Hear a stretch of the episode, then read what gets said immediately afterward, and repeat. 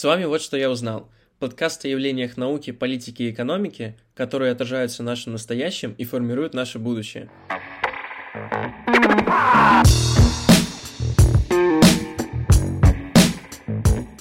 Меня зовут Влад. А меня Настя, и мы студенты Высшей школы экономики и Лондонского университета в сфере международных отношений. Настя, чем ты сегодня хочешь поделиться? Я бы хотела рассказать об интересном эффекте поведенческой экономики, с которым на самом деле мы встречаемся каждый день, однако даже не задумываемся об этом. Это эвристика доступности. Согласно определению, это интуитивный процесс, в котором человек оценивает события как более частое или более вероятное по степени легкости. Так, а если попроще? Простым языком эвристика доступности — это когда из-за того, что события очень часто крутят в масс-медиа, твой мозг начинает думать, что оно более вероятное и более правдивое. Например, распространенный миф о том, что ты с большей вероятностью погибнешь от крушения самолета, чем от автомобильной аварии, является ничем иным, как эвристикой доступности. Потому что, во-первых, это статистически неверно — а во-вторых, данный факт просто навязан нам фильмами, катастрофами и вирусными новостями. Ученые, которые ввели это понятие, выделили предпосылки эффекта. Во-первых, воспроизводимость событий. Чем проще восстановить в памяти пример, тем вероятнее мы его воспроизведем. Во-вторых, эффективность поиска. То есть, чем проще откопать в памяти событие, тем вероятнее оно будет для нас верным. Третье – это воображаемость примеров – то есть, чем легче представить себе то или иное событие, тем вероятнее мы его будем использовать как аргумент. Ну и четвертое – мнимая корреляция.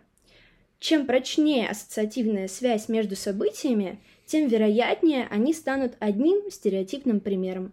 Все это формирует эвристику доступности. Я знаю классные примеры из политики. Есть мнение, что государства с демократическим режимом более богаты. Э, в принципе, это не очень удивительно, потому что, когда говорят слово «демократия», мы сразу представляем себе такие страны, как США, Германия или Япония, которые занимают высокие позиции по ВВП. Но, тем не менее, есть множество стран, которые это опровергают. Например, это страны Ближнего Востока, Катар, ОАЭ, которые ну, довольно трудно назвать демократиями. И менее очевидный пример – это Монголия, она находится в рейтинге свободы Freedom House выше Израиля, Индии, Южной Кореи, но, тем не менее, это довольно бедная страна. Зачастую люди приводят суждения, которые слышали в интернете или телевизоре. И здесь мы знакомимся с таким интересным явлением, как эффект фрейминга. Это когнитивное искажение, при котором форма подачи информации влияет на ее восприятие человеком. Это как э, сказать, что 10% покупателей недовольны зубной пастой это сразу дает негативную коннотацию, и мы сразу думаем об этой пасте в отрицательном ключе. Но если мы скажем, что 9 из 10 врачей порекомендовали эту зубную пасту, это сразу дает нам какую-то позитивную окраску, и мы мыслим об этом продукте иначе. Такие вещи мы часто встречаем в магазинах, на сайтах и в соцсетях.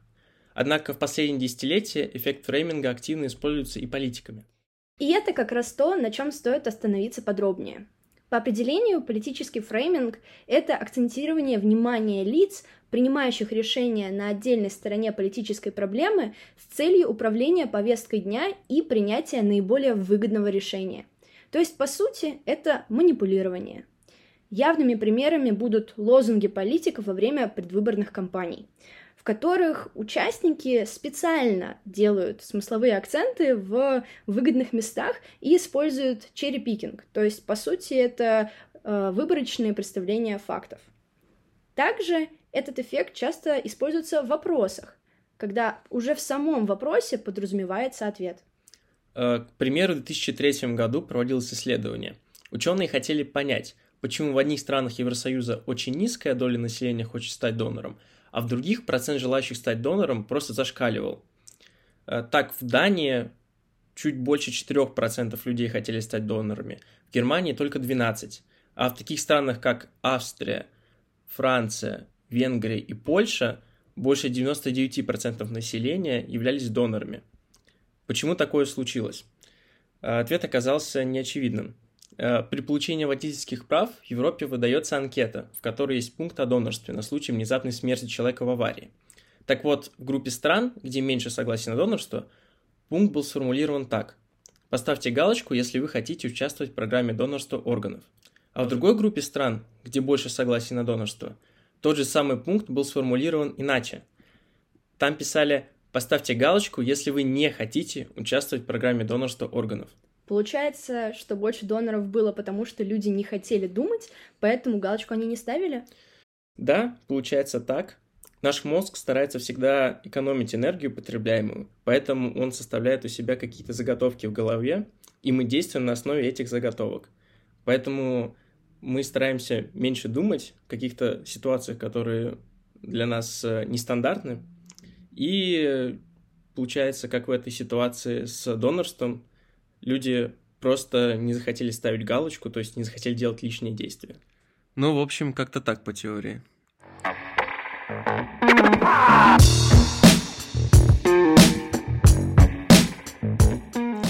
Настя, скажи, вот как часто ты сама замечала, что ты поддавалась влиянию этих эффектов?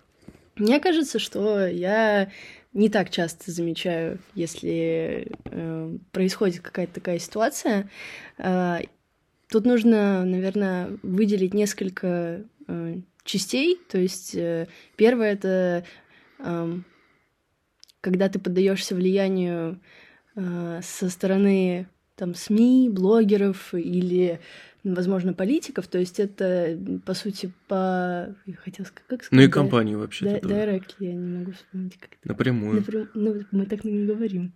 А что ты хочешь сказать? Что, ну, напрямую это на тебя никак не влияет. То есть это люди, которые с тобой не связаны. Ну, косвенно, то есть. Вот, да, косвенно. Ага.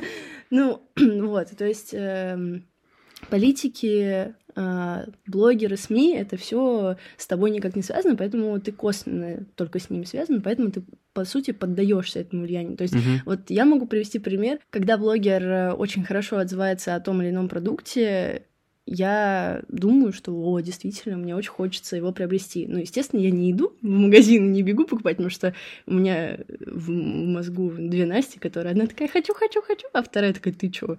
Ты куда? Деньги важнее, ты что? Это просто тебя навязывают. Но все равно я понимаю, что я поддаюсь этому влиянию.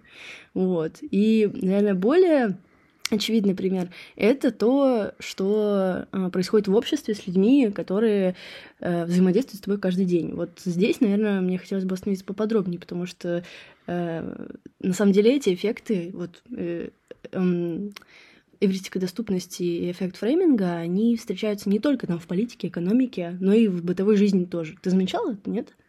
Что ты имеешь в виду в бытовой жизни? Ну, то есть вот когда, допустим, э, ты разговариваешь со своим другом, или там, допустим, вот мы с тобой разговариваем, и когда есть просто такой момент, что у тебя в голове лучше запоминаются факты э, и вообще твой опыт личный, и поэтому ты анализируешь всегда то или иное событие с своей точки зрения в первую очередь. И поэтому вот очень часто, мне кажется, показательным примером здесь будут ссоры между людьми, а, потому что во время а, любого конфликта люди в первую очередь склонны к репрезентации своей точки зрения и вот э, тому, что я вот так помню, я вот так помню этот момент, поэтому мы как бы ты не права, да, угу. или там ты не прав. И это тоже, по сути, эффект э, фрейминга и евристика доступности, потому что это твой опыт, он у тебя в голове, и ты из-за этого делаешь вывод, что там ситуация ну, плохая или там ситуация хорошая. Вот. И мне кажется, это намного больше влияет и на бытовую жизнь тоже. Ну да, вообще-то у меня тоже такое, наверное, было.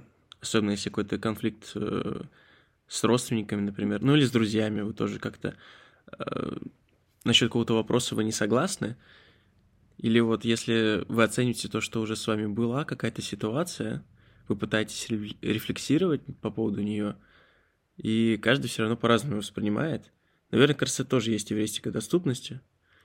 И насчет эффекта фрейминга не знаю, если вы, конечно, как-то позиционируете то, что, например, э, это было либо так, либо так, и не даете третьего варианта, то, наверное, здесь и эффект фрейминга применим. А ну, тогда да. вообще интересно. Но лично я как-то особо это не замечаю, потому что, наверное, я редко ли рефлексирую тоже на эту тему. И там, если вы что-то там не поделили, у вас возникла какая-то конфликтная ситуация, то обычно мы всегда считаем, что мы правы. Ну да. Потому что мы тоже смотрим со своей колокольни. Так это, по сути, и работает, мне кажется.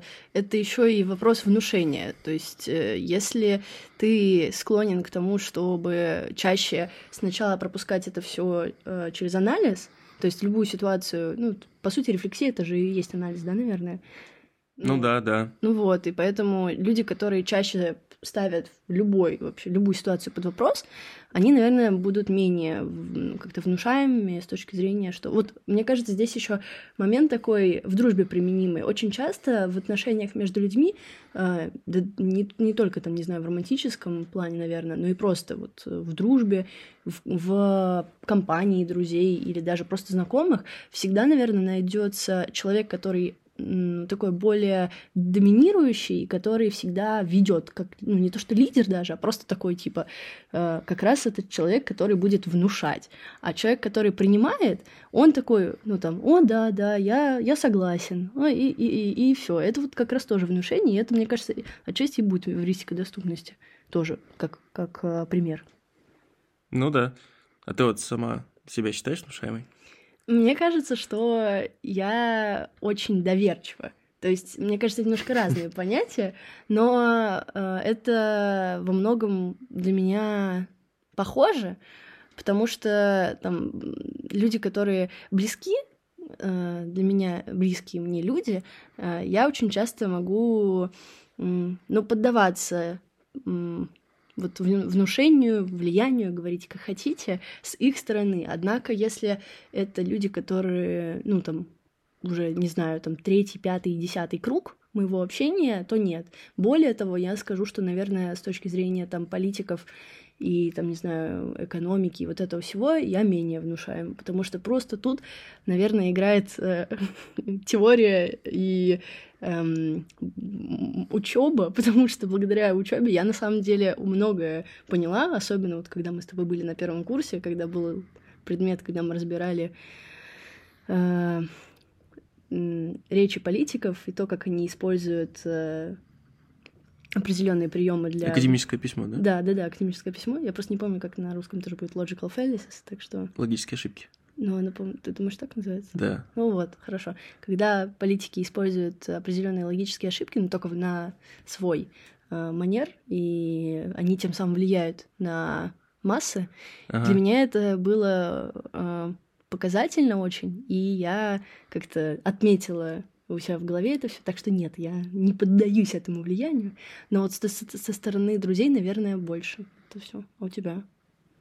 У меня, наверное, вот со стороны родственников и тоже близкого круга я все равно очень сильно принимаю внимание то, что они говорят, хотя даже если иногда мне кажется, что они не правы, э, все равно на меня это оказывает очень сильный эффект, потому что, ну, это же близкие люди твои или твои друзья. И мне кажется, подсознательно ты считаешь то, что вы думаете примерно одинаково. Поэтому все их мысли и то, что они говорят, ты очень так это глубоко на себя берешь. Конечно, какие-то левые чуваки по телевизору или на Ютубе, они оказывают на тебя не такое сильное влияние.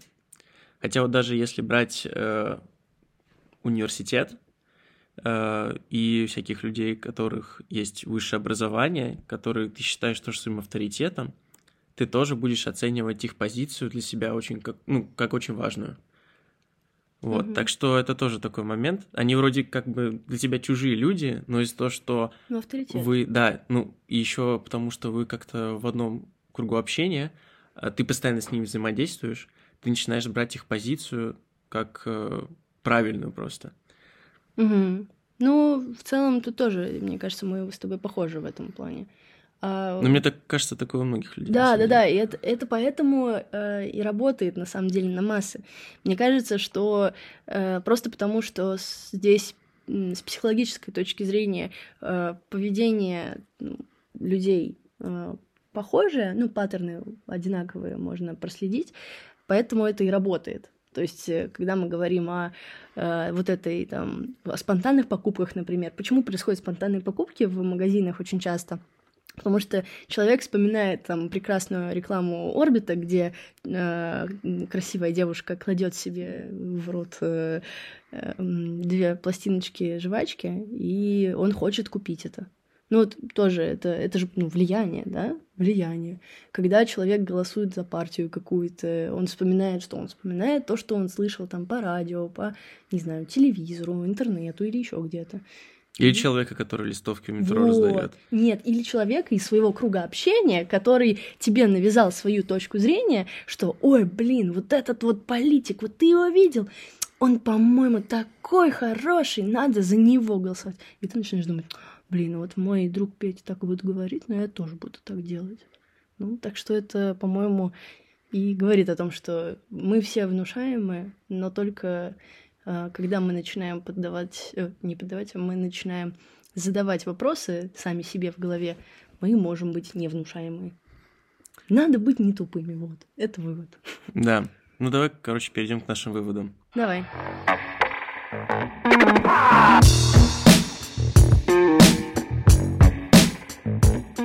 Потребляйте информацию в разных источниках.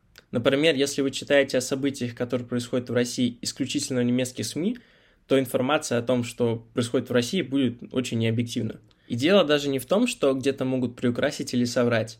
Наоборот, независимые СМИ не склонны к этому. Здесь проблема в том, что у каждого издания есть своя целевая аудитория, и, соответственно, новости оно будет подбирать именно под нее. А еще ставьте под вопрос даже самые очевидные факты. Ведь не всегда устоявшаяся в обществе правда является истиной. Поэтому очень важен критический подход к даже самым бытовым вещам. Так, в следующий раз, когда услышите от бабушки-соседки, что пора нестись в магазин и скупать гречку, вы сначала посмотрите общую статистику по ценам, и потом уже будете думать, бежать вам в магазин или нет. Спасибо, что были с нами. В этом сезоне будет 5 выпусков, так что следите за нашими обновлениями и подписывайтесь на нас на всех доступных площадках. Всем пока и до новых встреч!